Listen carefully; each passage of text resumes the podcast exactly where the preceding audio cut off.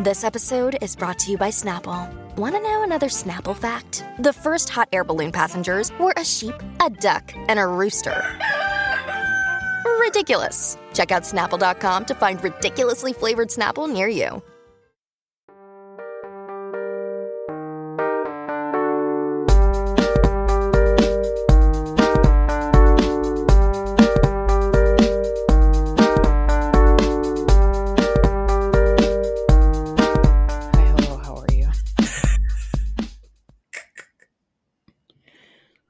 What's up, buddy?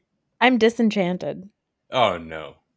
Is it yeah. because you uh, suspended me off the podcast for a week? My Kissinger tweets. What? My Kissinger tweets. Oh, right. Because you love him. You were sad. Yeah, I said I said Kissinger. Every... I don't even know her. You said every Kissinger begins with K. uh, you sad about that? Or... Am I sad about one of the most evil men of the twentieth century dying? Eh, you know, you never like to see death. What's the process of, like, Nobel Peace Prize? Because he got one, apparently, right?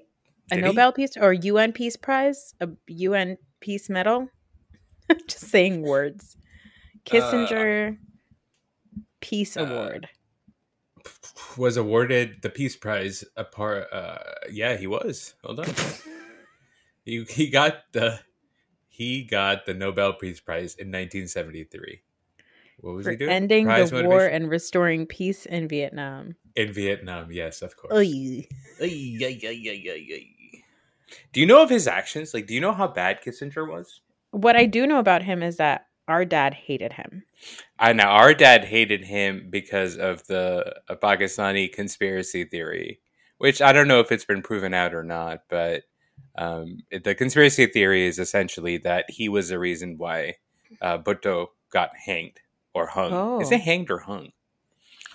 I only think uh, about hung when it's talking about dogs.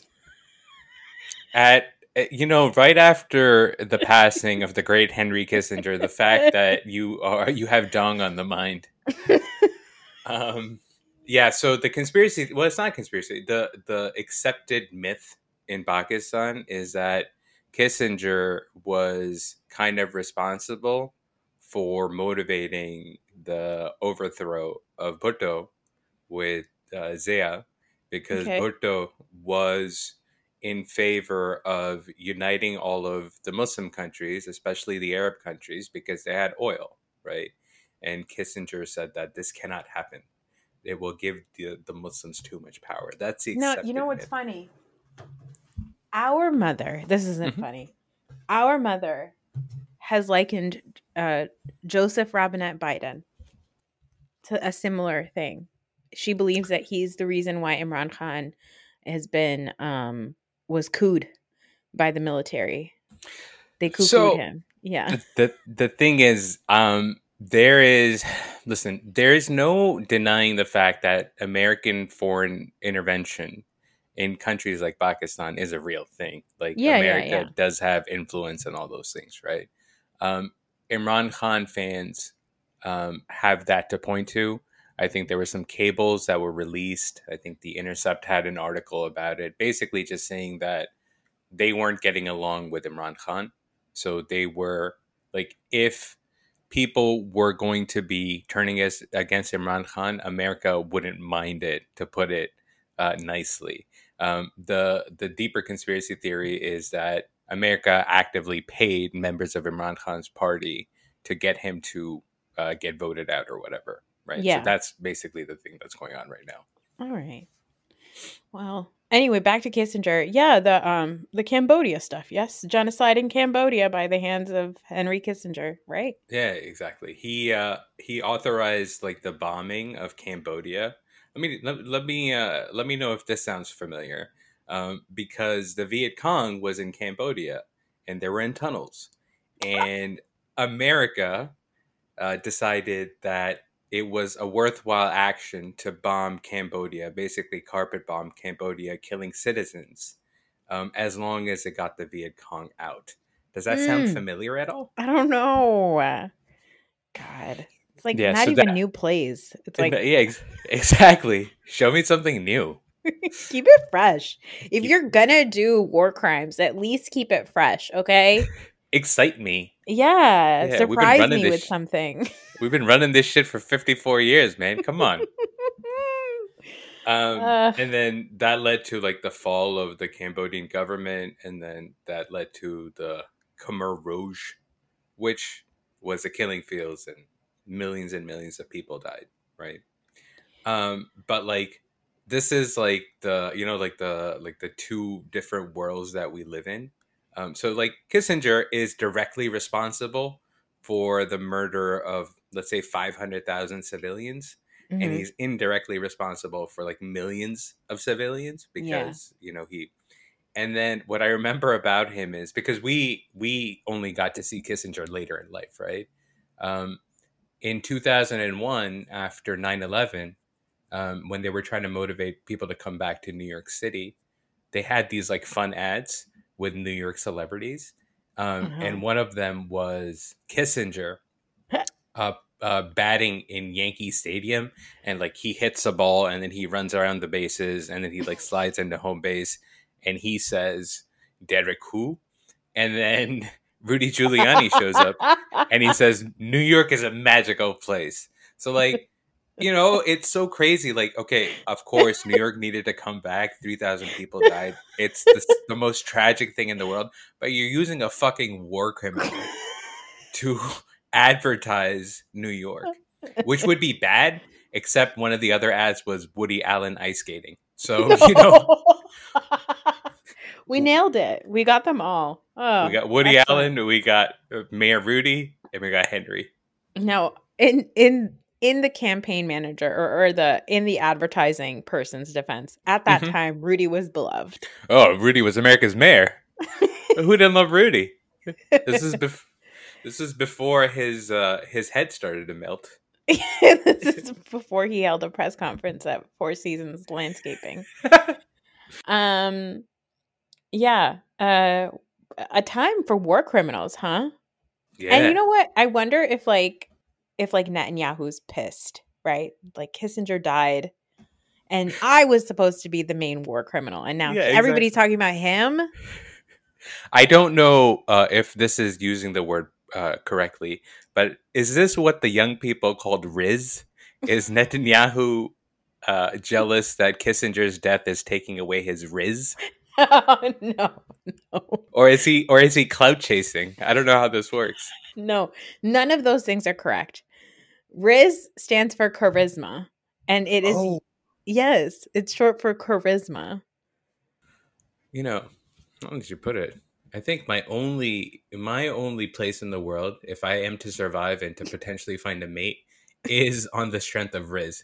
Because the rest of it is not working out. The money is not going to work out. The profile is not going to work out. Face, God bless. That's true. Your uh, main currency in life is Riz. Yeah, exactly. But even that is limited. It's not like a sexual Riz. It's more like a, hey, he's around.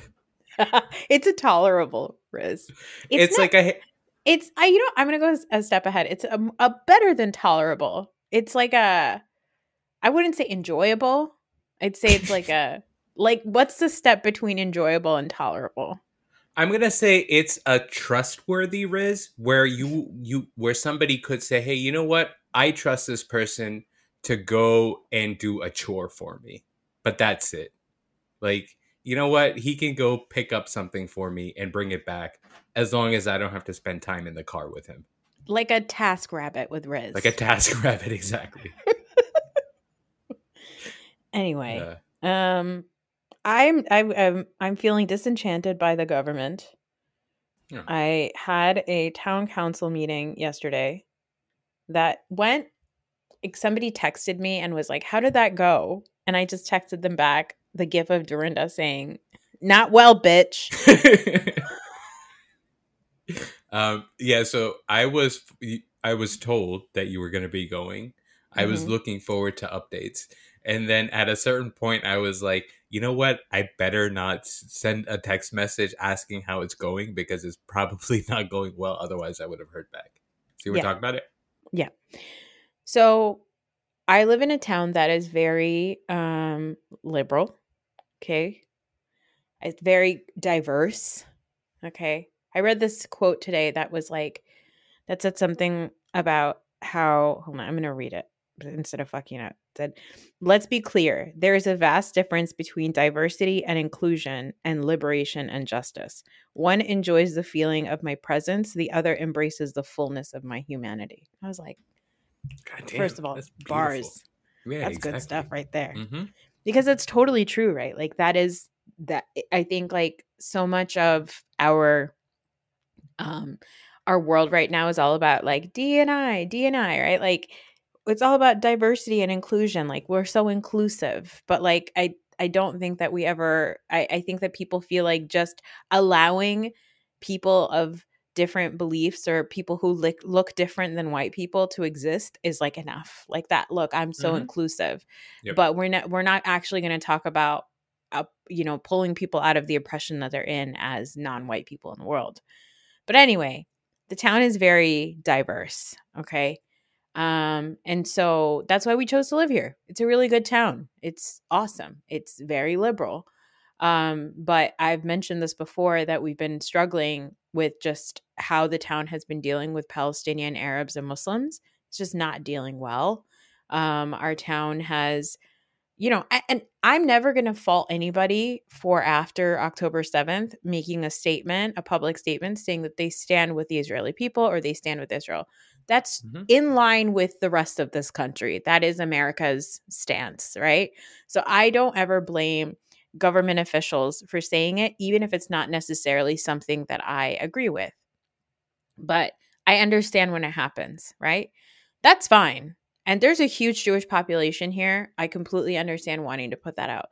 But there's also a huge Muslim population, and there's also a huge Black and Brown population here. And a lot of the Black and Brown communities in my town see themselves in the suffering of the Palestinians. They see themselves in that struggle, and they really, they've always been tied to the Palestinian liberation movement. Like at, from the beginning of time, I feel like when, as I would, when I was like in college, it was like you had to explain to a white person what the Palestinian point of view was. But whenever you would talk to a Black person, they were like, I already know about it because we understand that for so long. It is such a well-known thing mm-hmm. in, you know, Black activism. So in my town, the struggle that the town is having is that because there is a, a prominent Black and Brown community here, a lot of those people also feel unheard because the town hasn't done anything for the Palestinian community. They've never, they have not even released a statement. They did, they did one like two weeks ago that was just a word salad. It was like, hate has no home here and we love peace. And what is a home if not an abode where people can be inside in peace? And what's a house besides a place where peace can exist? It was like one of those. It was yeah. just like nothing. Mm-hmm. I was like, okay. And children, we should love them too. And I was like, all right. Like I, this literally does nothing, right? So what we've been doing is we've been going to the town council to say, listen, you haven't done any outreach or any Uh, community building with the Arab or the Muslim or the Palestinian population or the residents in your town, right? So yesterday, the plan was that we're going to go there and we are actually going to do during the public comment section, which everybody gets five minutes, is that we were going to go up there and say our names and use our five minutes to hold a moment of silence because the town refuses to and make that mm-hmm. statement. We want you to self-reflect in the uncomfortable silence of your inaction. That was the goal. It was going to be amazing. Sounds mm-hmm. incredible, right? I was like, yeah. Where's the cameras? What a story. I love a show. I'm a showman. Yeah. We get there. There's other things going on. They're trying to build a movie studio in this town. Why? Oh. Don't know why. Okay. I, I, I, listen, I, I don't mean to minimize uh, your efforts. But the A M C in West Orange needs it needs an upgrade. I'm sorry, it does. Not a movie theater, a movie studio. Oh, yeah, to make the movies, the old walk-in pictures over here. Um, ba ba ba ba, like one of those, you know. And so, um, And I get it. There's a, like, we live, you know, near a lot of arts areas. Like, a lot of people that live in town actually work in, in the industry. Like, a lot mm-hmm. of people that live in my town work on Broadway. They work in film. They work in costume design. They do a lot of stuff. And they are all like, this is a bad idea, because when people come and make movies, they make movies and then they leave. Like, they, there's not like a, it's not like a constant, like, flow of funding. Anyway, I digress. This is not important. Yeah. There was a, a vote that was happening about the movie studio business, right? So usually public comment is in the beginning of the meeting. They held public comment and they said, we only are allowing public comment for items related to this resolution that we're going to vote on, which is regarding this studio. Mm-hmm. And we will hold public comment, the rest of the public comment, for after we're done with this work. We're like, okay. We got there at like six forty-five.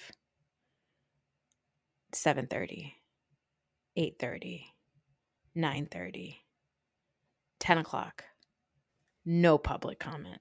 And they are just stretching it out. I was mm-hmm. like, is this filibuster? Like, I don't know what this is. So at one point, one of our uh, comrades was in the hallway, ran into one of the council members and was like, please, I beg of you. Like, we've been waiting here. Just let, like, at least five of us go up and speak, right? Like, it's twenty-five mm-hmm. minutes. Just, like, let us speak. Yeah. And he was like, all right, fine. Like, I, I will try, okay? I will try to pass a amendment where we take a break from the business that we're at, and then we give you guys some time to speak because you've been waiting so patiently. eleven o'clock. Jesus. So they're like, we're going to do a two-minute recess. We're like, okay, maybe it's happening. After two-minute recess, we come back. I line up because they wanted me to go first for me in my group. Mm-hmm. And they're like, uh, yeah, we got to finish our work here. We're not going to open for public comment.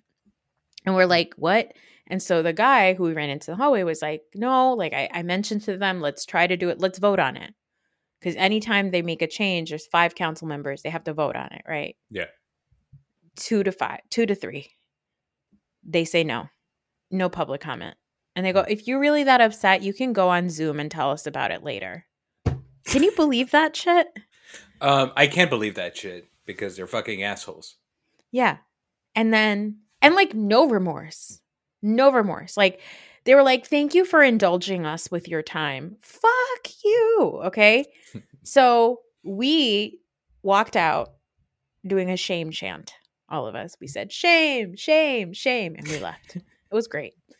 Um, but Raheel, all of that aside, do you want to know the, the most insane part of the evening? I, I do.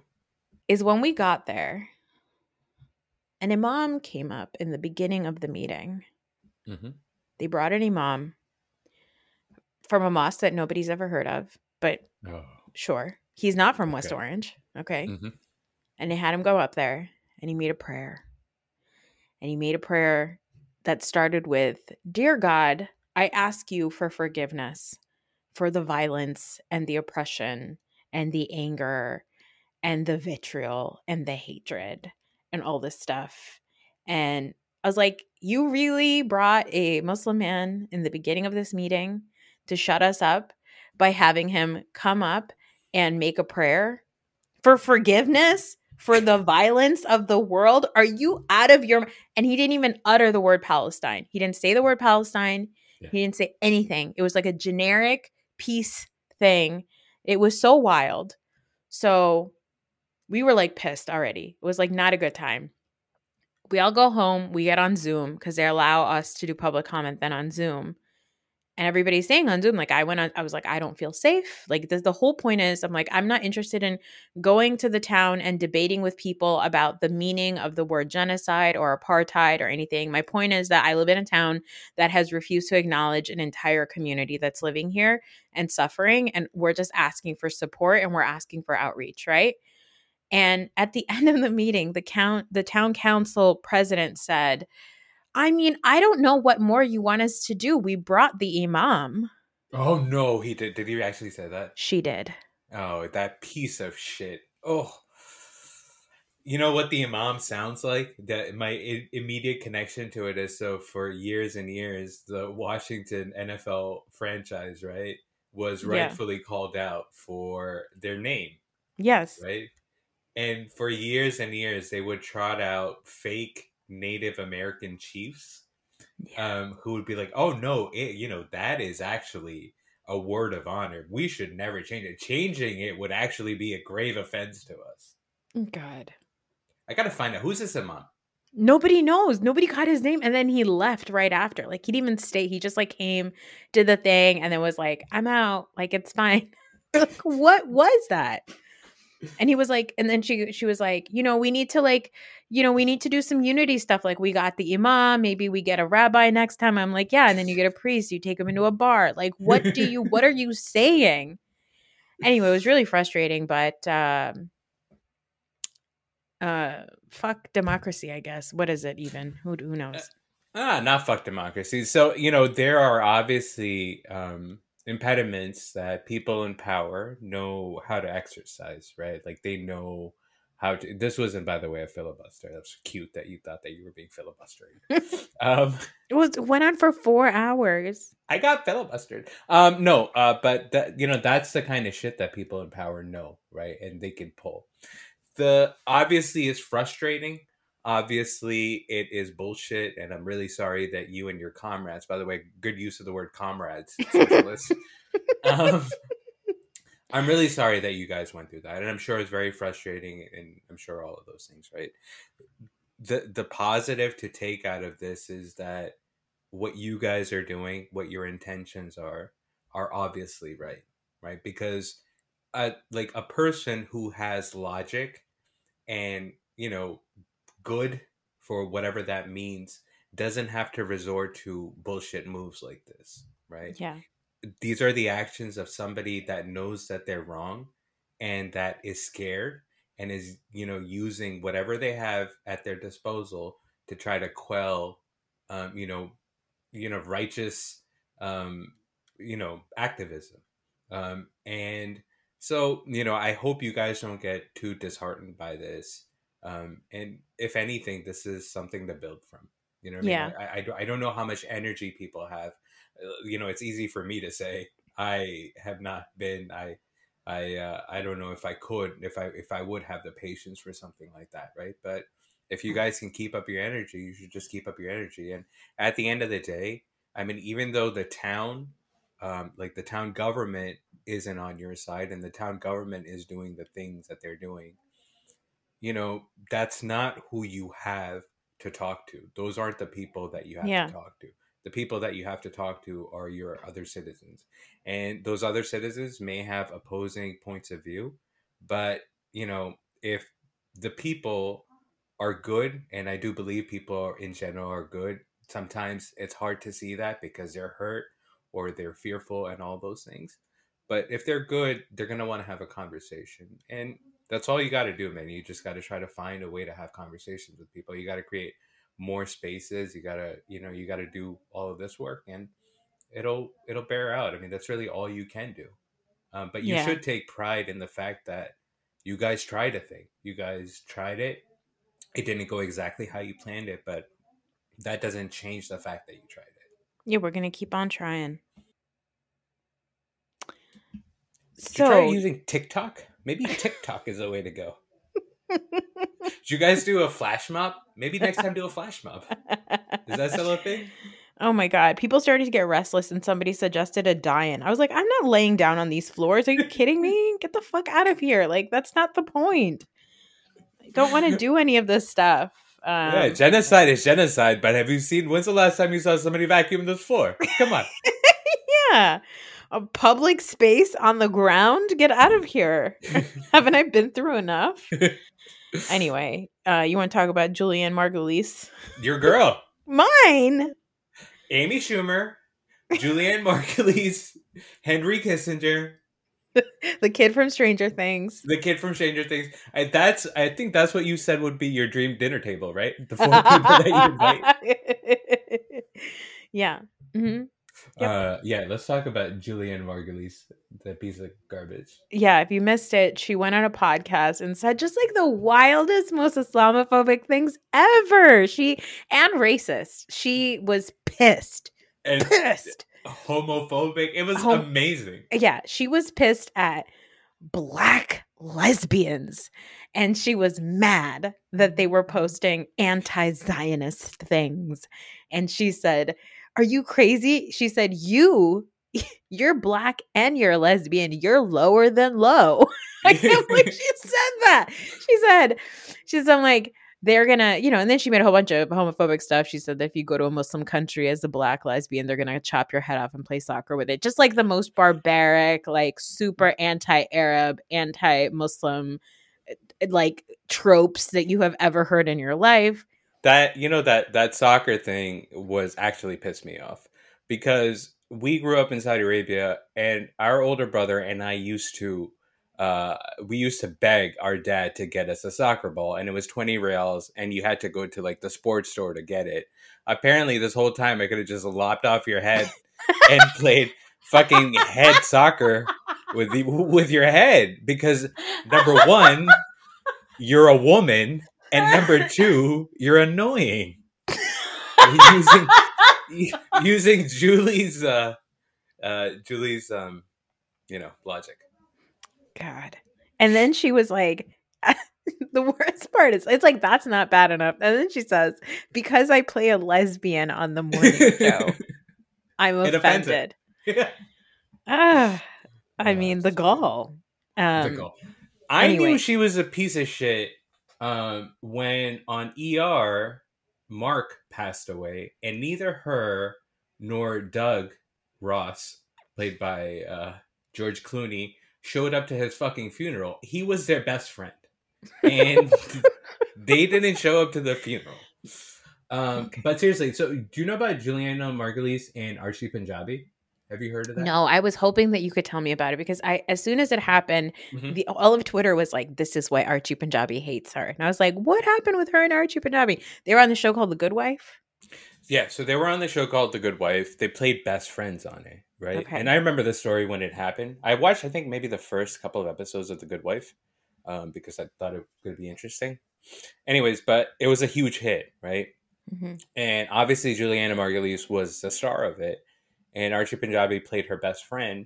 And Archie Panjabi was a big fan favorite. Like, people mm-hmm. loved her, right? Mm-hmm. Now, the story goes that this did not sit well with Julia. Julia? Mm. Juliana? Juliana. Juliana? Let's just call her Ju- Julie. Jules. Jules, yeah. This did not sit well with Jules, right? So what yeah. you saw was Archie Panjabi's scenes uh, getting drastically cut um, to the point where she was eventually written off the show, right? And people are like, why the fuck are they getting rid of such a popular character? And, you know, people asked Archie Panjabi, and she was like, well, you know, it's the writers. What can I do, right? But apparently it's because Jules was not a fan of all this, right? So when the show was ending, the last season or something like that, right? They had both of them in a scene because they were like, oh, we're going to bring back Archie Panjabi for this scene. And the best part is the scene it is it was very obvious that they shot them in two different locations. So like, yeah, because it had to, because Julie, Jules... Uh, didn't want to be in the same room with Archie Panjabi. So she has been a piece of shit for a long time. I think this mm. happened like ten years ago. Yeah. And you know what's going to happen, guys? She's not going to lose any jobs. Not at all. Not a single job. I hope not. Oh, wait. I hope that is not, not what happens. Um, but I think, you know, it's it's going to be interesting to see what happens from here on out, right? Like, I see, you know, the the result of all this, the result of everything that's happened since October, the result of people protesting and all those things is that obviously the message is out there that the Palestinian side is the humanitarian side because once again, and th- it's it's so frustrating that people need to hear this, but tens of thousands of people have died. Yeah. In this conflict in the last two months, yep. right, from the Palestinian side. And that is a drop in the bucket of the number of Palestinians that have died over the last seventy-five years. So, you know, Palestinian citizens, right, yeah. that have, and and the word for that is genocide. That is yeah. just what it is, right? Um, it's I'm sorry if, if that makes people uncomfortable, but that is the word for it. Just like the word for what happened in Cambodia is a fucking genocide. That's what yeah. you call when you kill people. Yeah. Um. So that's that has been the prevailing narrative. Over the last, I'd say, like two or three weeks, there has been a shift. There is an active shift by people trying to um, change the narrative, right? And and the way that the narrative is changing is that anything that is anti-Zionist is anti-Semitic. There was a resolution that was just passed in the House. It was a resolution or a law or something. A resolution, that, yeah. Yeah, that basically equated anti-Zionism with anti-Semitism. Now, there are very real fears for Jewish people who see anti-Zionism and they see anti-Semitism coupled with it. That is one hundred percent a thing that happens. People, a lot of people are anti-Zionist because they're anti-Semitic. That is a reality of the of the world, right? Yes. But that does not mean that they're the same things, at least not to me, right? Like, I don't think that being anti-Zionist means that you're anti-Semitic because you're talking about a government. At the very least, there is a debate there to be had, right? There's a conversation that you can have there. And then just saying that one thing is equal to the other thing actually, to me, kind of minimizes the awfulness of anti-Semitism also. Yep. Because like yep. anti-Semitism is fucking terrible. Like that yeah. shit should not happen. And when you just say, hey, no, no, you, this is also that, then you are, then you're lessening, you know, the awfulness of it. So, yeah. um, sorry, just to bring it back, it will be interesting to see the people, the celebrities, the kid from fucking Stranger Things, who is a piece of shit. I don't know how you watch that show. Um, wow. And you should be ashamed of yourself. I, you should have known this entire time. um, but like, I will be interested to see what happens to somebody like that, right? There was a, there was a, a Latina actress who was fired yep. from the Scream series for just posting like actual news yeah. because people said that it's anti-Semitism, right? And I hope that there is enough courage in media companies and in, you know, in, you know, people that make movies, people that make content to call that shit out, right? I, I think that because there are so many more avenues for people to create content and to create entertainment and stuff like that. I hope what that means is that those folks, like that actress from Scream or whatever, mm-hmm. she finds a place. Because I don't think the establishment, I don't think the establishment would treat her and Julianna Margulies the same way. And that yeah. is fucking horseshit. Yeah. I also, I want to say Susan Sarandon also lost her representation, but I will say that Susan Sarandon did say a dumb ass thing. She did. she did. She did a very. Uh, she did say a very. Yeah, thing. She said something like, "Jews are getting a taste of what it's like to be Muslim in America," and I'm like, "Thank you, Susan. What are you saying?" You know, right as soon as she's, you said that, yeah, Susan, what are you saying? Is the exact. Uh, right response to that. Like, Susan, you fucking old white lady. What the fuck are you? You're not Susan. helping, Susan. Jesus Christ, yeah. Susan. Sue, you're not helping. Okay, you know who is helping? Um, I didn't know. Uh, do you watch The Gilded Age on H B O? Mm-mm. I feel like you would enjoy it. I'm sure I would too. There's you, a lot you, of shows that I would you love. First of all, you love a period piece. Excuse me? Yeah, no, I do love a period and piece. You loved Downton Abbey. I loved uh, Downton Abbey until they killed off Cousin Matthew. Spoiler oh, alert. Spoiler alert. yeah. I can't believe that they killed off Cousin Matthew. He was the best character on the show. And I, after that, I was like, I'm done. Yeah. And then they had that stupid race car driver husband for Mary. I was like, get out of nope. here. No, thank you. Remember the second daughter? She's a mess. Oh, nobody likes her. What's her name? Louise? Who knows? I don't remember. Anyways. Anyway, um, you like I, Gilded Age. Okay. Um, but Cynthia Nixon is in it. And Cynthia oh. Nixon, big time pro-Palestinian. Uh, she's she's doing a she's doing a um I think she's working with If Not Now or with uh, J V P. And she's doing a um what is it when you I'm such an asshole. What is it when you don't eat in protest? Starve? Fast? Oh. Hunger strike? Hunger strike. There it is. Nailed it. Wait, you were the first person they wanted to represent at this group, and you forgot the words hunger strike? In my defense, I went to sleep last night at two a.m., okay? Okay. After all this stuff went down. Uh, uh, clearly not after a hunger strike. Um, why Why did you go with The Gilded Age for Cynthia Nixon and not Sex and the City? Because I don't watch Sex and the City. You know, I've watched um, the original Sex and the City. I've probably watched it through twice. Um, and it What? So here's the thing. Somebody uh, that I was in an entanglement with was a big fan of Sex and the City. And it was how they would go to sleep every night. Um, okay. And then I was like, hey, I'm watching these uh, these episodes. I'd like to know what the backstory is. So I just started watching it from the beginning. And then I finished it. And then I watched it again. Did you watch the movies?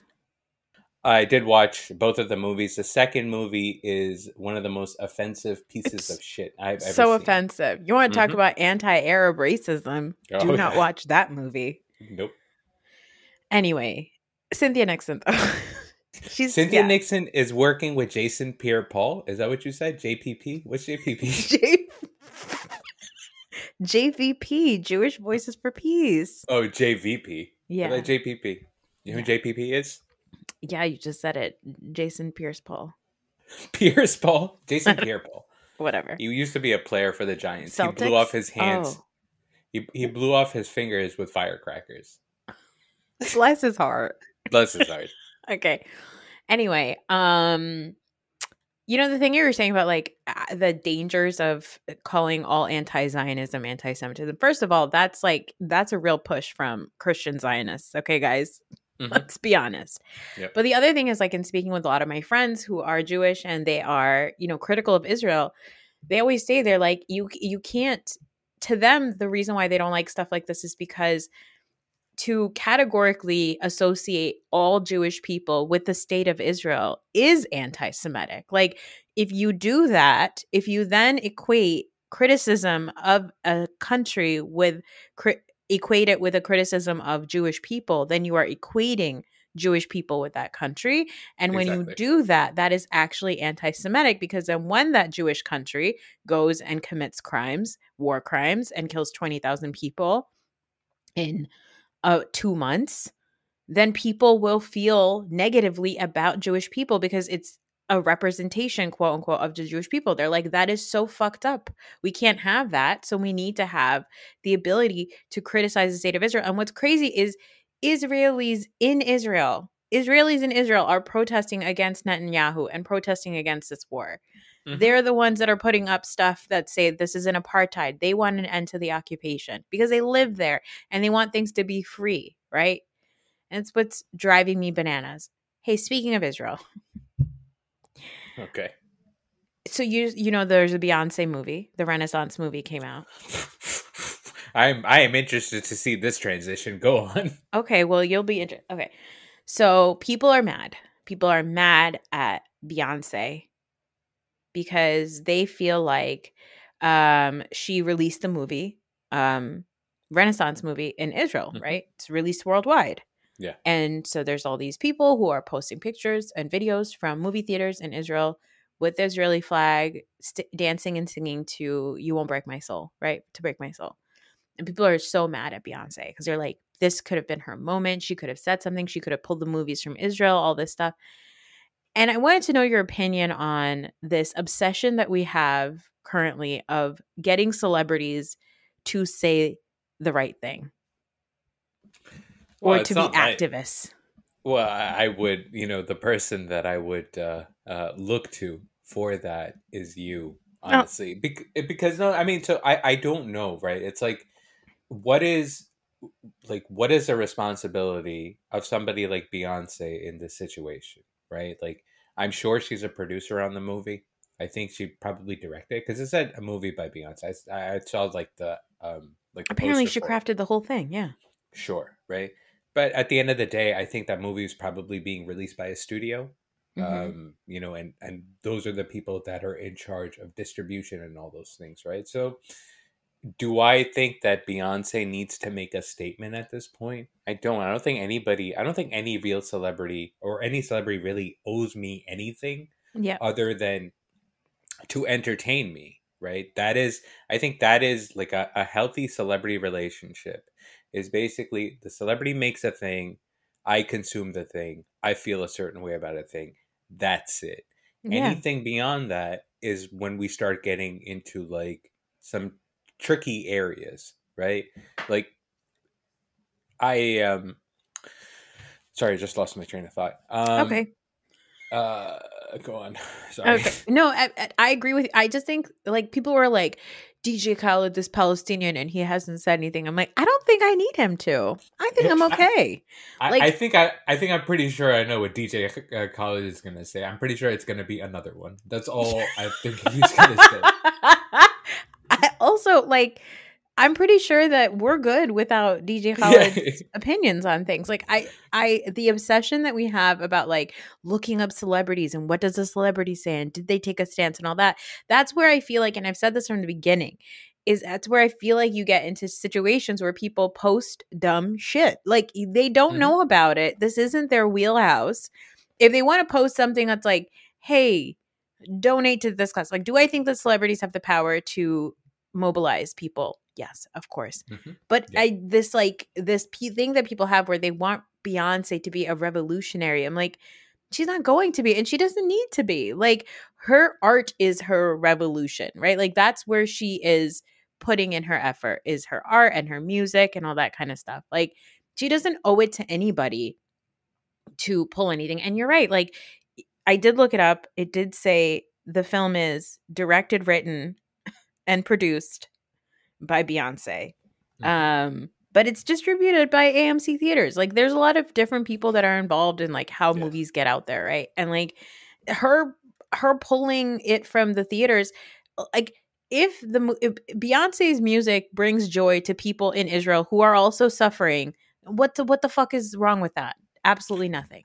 You, you know, that's the other thing. It's like it's not like she is, you know, releasing a movie in Israel and saying that, hey, here, watch this movie, and also I support the I D F. You know, yeah, what I mean? Yeah. Like, there are two different things, and honestly, like moving forward, there is also like, you know, just like we make a distinction between the Jewish people and Israel, and saying yeah. that those two aren't the same thing. There is a very big distinction to make between like the people of Israel, the citizens of Israel, versus the government of Israel, versus yes. like the military of Israel, right? So we won't get anywhere by vilifying innocent people. And that's yep. what it is, right? The fact that what does piss me off is that, you know, just the thought that, I mean, this is wrong, but the thought that people in Israel can go watch a Beyonce movie and dance along with it and dance yeah. along with the Israeli flag yep. when I know what is happening to the yep. Palestinians that are living in the same area. Right? So I understand why people get upset about that. Yeah, stuff. it I is mean, upsetting. Yeah. It, it, it is kind of like the same thing when like people wanted Taylor Swift to speak up because she's from Tennessee and Marsha Blackburn is from Tennessee. Right? Yeah. And she did. And people like that. Um, But is it absolutely required? No. I think the way that you have to look at it is say, okay, if the celebrity is making a comment um, or if the celebrity says something that I disagree with, that's when you talk about where the celebrity's priorities lie, right? So that that's the reason why there's a difference between what Beyonce didn't say and what Julianna Margulies did say or yeah. did do, right? So I think yeah. that's where you make the distinction. Yeah, exactly. Um, so we lost Kissinger. Uh, Julianna Margulies is not doing great. Nope. But you know who is your favorite guy who is having a good time? Who? George Santos. Oh, horrible. Now he got expelled from. Oh. Did you know that he only served for a year or like two years? Yeah, he just got elected, twenty twenty. Okay. Why do Why do I feel like he's been there forever? Because the stories of him have been around forever, and it's the fact that he has stuck around for as long as he has when he clearly should have been out. Like, he should have never gotten sworn in, right? Essentially, yeah. that's the issue. Like, they knew before he came to Congress that he was a fraudster and a liar and all of those things. And the establishment Republican Party, or the established, yeah, the establishment in the Republican Party, tried to get him out initially, and then they were just like, "Oh, fuck it, we'll just deal with it. We, we need the votes or whatever." Um, so they just let him hang out, and then they just saw that this guy is a fucking weight around our necks. So now we have to get rid of him. And even now, there are people on the Republican side that are like, "Oh my God, I can't believe we voted out, or we got kid, we we kicked out George Santos." What? Yeah. So, so there are people, because, you know, it hurts their votes, right? Yeah. They lost a member. Yeah. So that's the reason why. My favorite part about this is, and you know, I I don't want to be, I, I don't I don't mean this to be, I it, this could be construed as homophobic, but the fact that George Careful. Santos, I know, the fact that when he, after the vote, after he got kicked out or something, George Santos said, "To hell with this place," just makes me giggle so much. Just him just being a drama queen. Uh, listen, like, that's what I said. I feel like George Santos, if he had decided to not go on Cong- go to Congress and instead yeah. pursued reality television, you know he would be my favorite person in the world. If instead of running for Congress, he had run to be your best friend, your life would be so much better. I wish I did a podcast with him and not you. Oh, you're muted. I'm saying you're almost there. We're not that far away. Uh, yeah, I know. I loved it. I loved the to hell. And you know what he did immediately uh, after? He got on Cameo, and he's charging two hundred dollars a message. Oh, do you want to? Oh, actually, I wonder. No. What, I hope the rates don't go up by August. No, because that's but, what you're getting. No, that is. But also, people in Congress are so stupid. Like Congress, like Democratic Congress people are, like members of the House are um, paying for his cameos because they think it's funny. I'm like, he's he's the one laughing at the bank, you idiot! Yeah. Like, why do you think this is a good idea? They're like, "L O L, I got George Santos to say a thing for my friend." I'm like, okay. People have too much money. They this control our government. God. Uh, boy. Anyway, um, bad time for men. I don't know what this transition is. Did you? Okay, actually, so there's lawsuits. Obviously, we've talked about the Diddy lawsuit. There's another one. He finally posted a statement today saying, um, I'm uh I I should actually pull it up. He posted a statement, and I saw this tweet about it later that I thought was perfect. Um he t- he posted a statement that said, "Enough is enough. For the last couple of weeks I have sat silently and watched people try to assassinate my character, destroy my reputation and my legacy. Sickening allegations have been made against me by individuals looking for a quick payday. Let me be absolutely clear. I did not do any of the awful things being alleged. I will fight for my name, my family, and for the truth." And then I saw this tweet in response to it, and it was this woman who was making music, and it made me laugh. I'm going to play it for you. Hold on. "That motherfucker's guilty. That motherfucker's guilty. That motherfucker's guilty. That motherfucker's guilty. That motherfucker's guilty. That motherfucker's guilty. That motherfucker's guilty. That motherfucker's guilty." Oh, it picks up.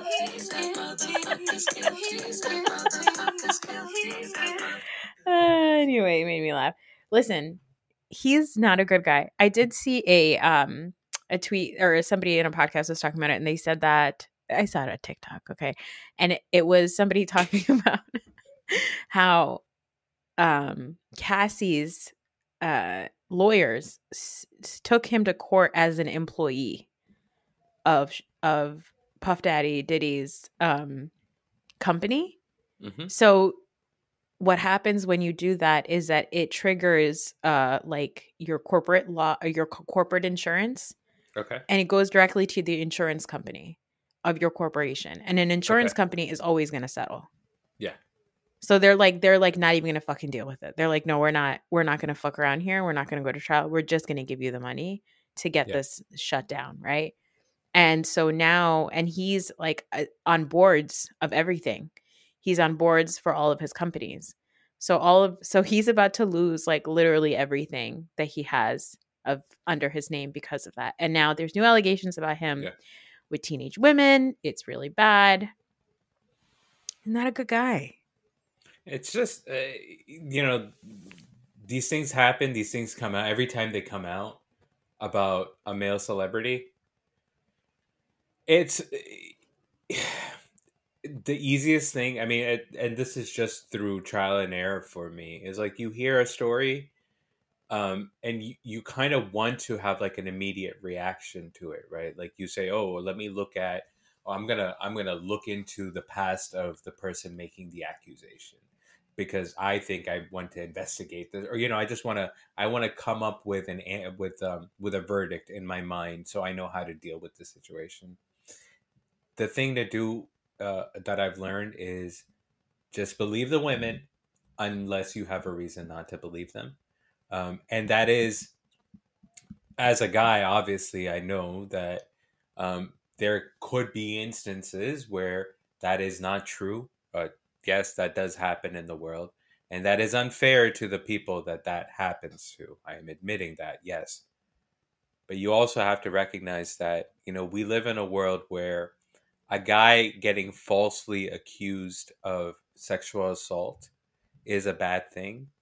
It does not in any way compare to the number of women that don't come forward yep. because they are afraid of being called a, a fake accuser, right? So, like, it's gray area, it's it's messy or whatever, but it is overwhelmingly, like, my sympathy, like, when I look at those two, my, my sympathy overwhelmingly has to be on the side of the women that are afraid to report, right? And they're afraid to report because they could be branded, um, you know, like a like a like a liar or something, especially about this. So yeah, I saw that thing. I see that Diddy's cases are being piled up.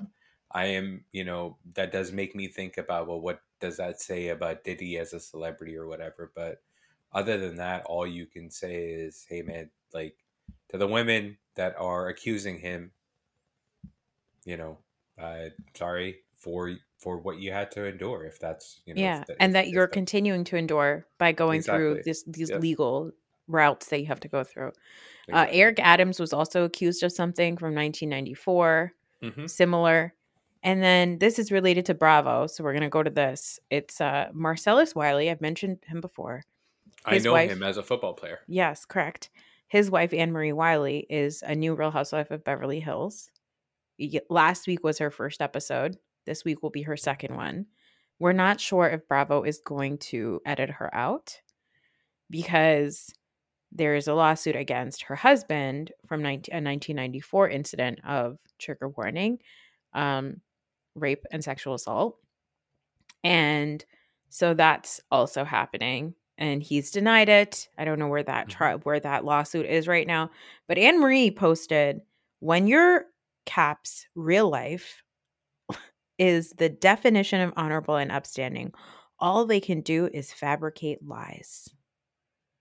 If I recall correctly, Marcellus Wiley came up once before in this podcast mm-hmm. because him and his wife posted some straight up homophobic and anti-trans stuff, right? Oh, they're big, big transphobic jerk faces. Yeah. My question is, why the fuck would Bravo not edit them out? Like, what more do you need? Like, honestly, like, you are, if you are, if you're, if the point of your shows is to provide entertainment, and there is a person here that could potentially be involved in a criminal, at like the most, one of the most heinous criminal activities that you can think of. But, and, but you're so sure there's gray area there if you want to argue it. But you already have evidence of them being homophobic and transphobic, right? Mm-hmm. Like, it mm-hmm. makes me question Bravo, and also the people that consume Bravo and maybe make money off of discussing Bravo. The floor is yours. I'm gonna, I'm gonna, this is where I take my five minutes of silence. Listen, um, I agree. I do question Bravo. As you might remember, Bethany Frankel really, you know, rallied against Bravo. Uh, yeah, she she changed your mind on Bravo. She did. Yeah, totally. Um, no, I agree. I think that that I think that it, I've seen Bravo just not give a shit about people having transphobic views. You know who else is a transphobe, a massive one, mm-hmm. and also is on Bravo? Who? Martina Navratilova, big time what? Turf. Oh. She, she's on, she, first of all, she's on uh, Bravo. Yeah, she's a she's the first um, housewife of a housewife. Oh, she's married to a housewife? Yeah. She uh, is. You know, I um, uh, obviously I I am uh, I am anti anti trans people. I don't know what that makes me. You're anti turf. Yeah, I'm anti turf, right? But I also feel like um, as a dude, that there are some things that I should uh, keep my mouth shut about. Um, I, I I don't agree with any of the turfs. I, I I think that I understand where women are coming from in that argument, right? Like I understand where I don't as a woman. Coming. I well, but I, I I can kind of see like there's it's not it's not just completely hate filled. Like the original thought of it is not completely hate filled to me because it does stem from a place of like caring about women. Mm-hmm. Um, but what happens every single time with every single person that starts off on that path, it always goes to hatred. Like yeah. they, like you have to, at a certain point, you have to, to like step into hatred. And it's like, man, you don't have to do that. Right. And I don't know how big of a turf Martina Navratilova is, but It's it's, so she's she has um she actually recently went through two types of cancer, and so people are really sad for her. And like I would forget, I'd be like, "Oh, Martina, I hope she's okay." And then Martina mm-hmm. would just like take an opportunity to tweet something completely transphobic. You're like, Martina, what are you doing? So my point is that I think that Bravo is like, mm, we're gonna let it slide with the transphobia, but like. I can totally see Bravo looking at the Marcellus Wiley situation and using that as a reason why Anne Marie Wiley should be on, because it's like they love that shit of like having a woman come on television who's like going through a difficult thing with her husband and then has to like for- force her to be on television to defend her marriage. Like that is that is like peak Real Housewives of Beverly Hills shit. Like they love doing that and women love signing up for it, and it makes me very uncomfortable. But Um, I hope that they you just know, edit her out. I don't want uh, yeah, it. I understand Bravo wanting to do that, you know, trying to show big for like the dramatic reasons or whatever of trying to show a, a wife having to defend her husband. But it's one thing if you're defending your husband for fraud. It's a whole other thing when there is an accuser and a victim on the yeah. other end. You know what I mean? That's just get her off, man. Like, You can find another. I'm sure you, you can find another piece of shit to be on that show for you.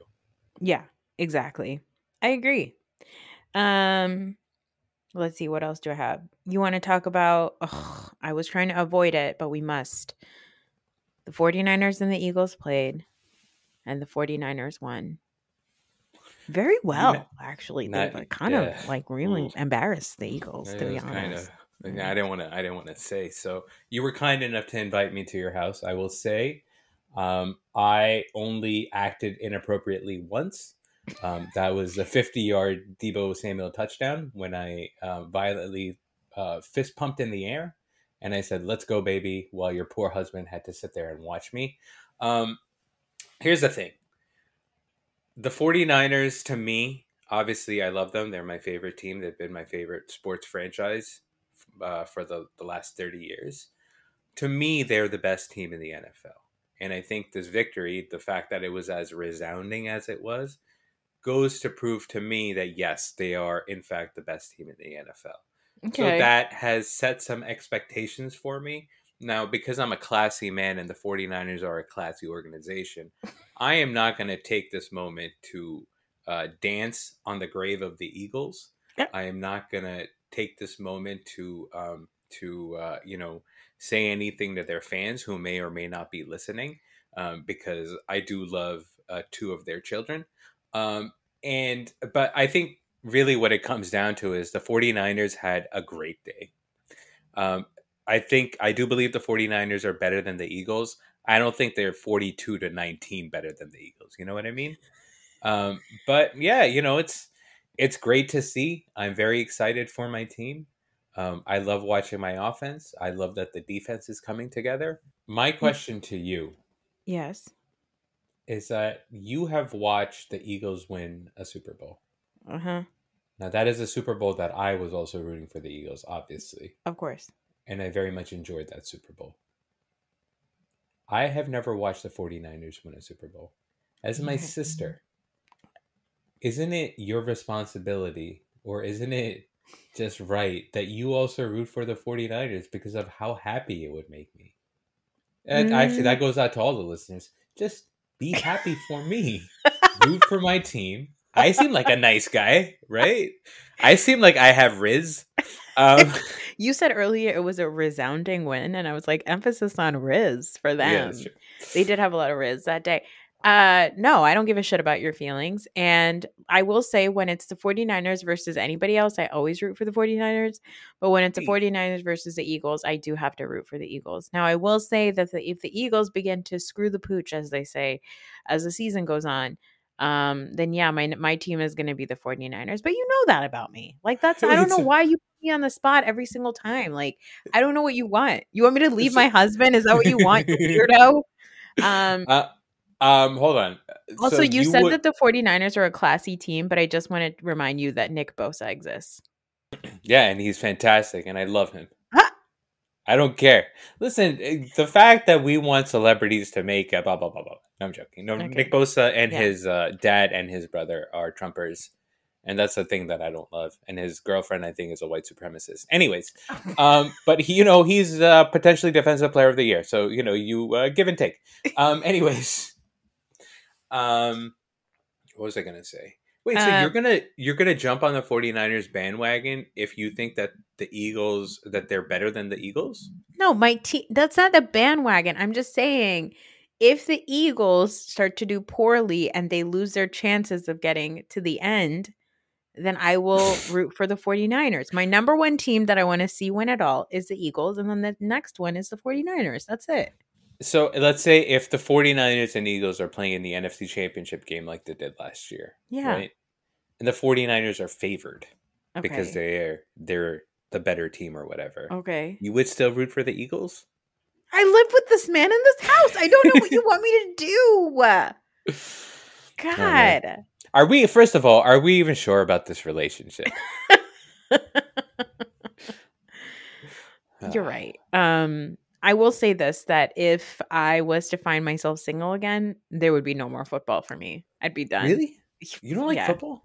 Do you? It's... Actually, I don't I don't know this about you. Like, do you enjoy watching a football game? I do enjoy watching a football game. I just don't care. I'll watch a football game the way I'll watch, I don't know, uh, a, a Tom Cruise movie. I don't hate it. It's fun.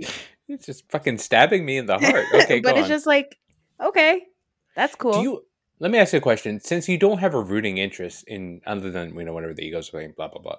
Um, do you find it visually appealing? Do you find a football, like an offense, visually appealing? Like, you know, basketball, I can watch any basketball game because part of it is, it's like a ballet. Like, if you actually look at the athlete, athletes and you see how they're like running plays and stuff, like mm-hmm. somebody shooting a jump shot on its own is a beautiful image. You know what I mean? At least to me it is. Or do okay. you not see well, that? Put as, your dong away. And I um no, I I like I see the athleticism and I see like the marvel of these men doing the things that they do. Like I I think that it's amazing in that way. But it's like if I was to, and I love going to the games. Like I have more fun mm-hmm. going to the games than I think my husband does. Like I think that he's really stressed out when he's at the games. Whereas I'm having the time of my life. I'm having so, so like much the, fun. You like the fanfare. I love the fanfare, but I also enjoy watching like the athleticism in person. Also, the butts are nice. But phys- like visually, am, I'm not one of those people that's like, like, you know, I think you're like this and maybe Fod's even more like this where like he can watch a game and be like, oh, they did this with this route and the that. And I'm like, I don't know mm-hmm. what that means, right? Um, but if I was to never watch football again, I'd be okay. I wouldn't be like missing out on anything. I'd still watch. I enjoy watching, but it's just not something that I seek out to watch, you know? So I bring this up because one of the things that I want you to focus on, if you can focus on it, if you can bring yourself to it, cold-hearted witch, um, is to watch the 49ers offense. It is like a beautiful symphony. Okay. The even like the line play, even like a four-yard run, it's the most beautiful thing in the world. Everyone is working together. It's like a it's like a dance. So I'm just okay. saying, just enjoy that. It's it's just a beautiful thing, and that's why okay. I love this team. Okay, relax.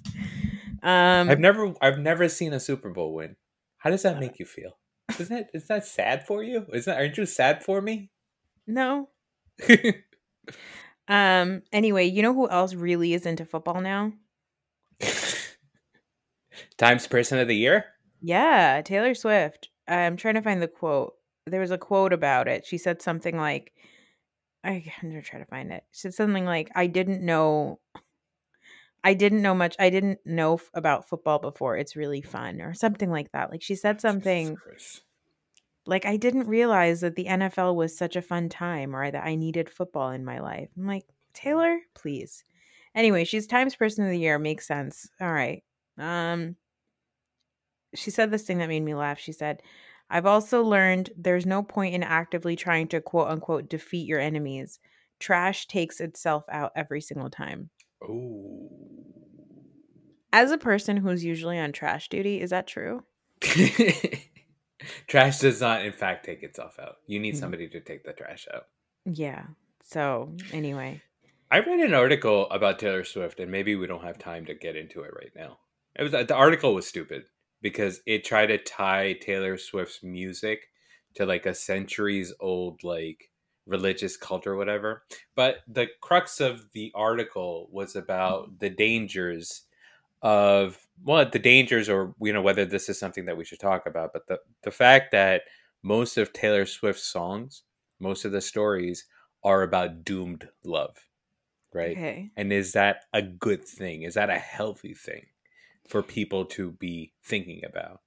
I think the, the the I think the connection that they tried to make was like, okay, people love Titanic, and part of the reason why people love Titanic is the fact that he dies at the end. Right? Uh-huh. Spoiler alert. Um, him, Jack Dawson, and Cousin Matthew from Downton Abbey die. Um, all dead. Yeah. But so they were like, you know, that that creates a fervor because you're sad and you want to feel this emotion and you want to cry and all these and all that other stuff, right? Like, is the fact that Taylor Swift's music is primarily about doomed love something that we need to watch out for? No, because that would be like saying that we need to, that's ridiculous. It's like saying like Romeo and Juliet is a thing that we need to like be careful about. It's like, that's what okay. they, that's a, that's another thing that they brought up in the thing. So it's, uh, according to this article, there was a sect of Christians in like the twelfth or thirteenth century that okay. believed that part of, you know, getting back with God was the fact that you had to experience heartache, like that you had to be doomed. And that is ultimately what will free your soul because you will be back with God. So it's, you know, it's like, that's not a, the most positive or healthy outlook, right? Anyways, these people were massacred by the Christian church because they were like, it was like heresy or something. Okay. Um, But according to this article, their stories or their fervor survived in poetry and songs and stuff like that. And that's what influenced the West's um, uh, the West's uh, addiction to doomed love. Okay. But that's crazy and, because so much of like Pakistani poetry and South Asian poetry is also about doomed love. Yeah, we have so many stories, like every single love story that we have in South Asian culture, like Heer Ranja, Soni Mahiwal. Uh, who else is there? There's a bunch. Me of and them. Katrina Kaif. You and Katrina Kaif, doomed, doomed love. Doomed Since love. the beginning, Aishwarya Rai, yeah. Aishwarya Rai and Abhishek Bachchan allegedly ooh, doomed love ooh, ooh, might ooh. be getting divorced. Oh, you heard it here first. Um.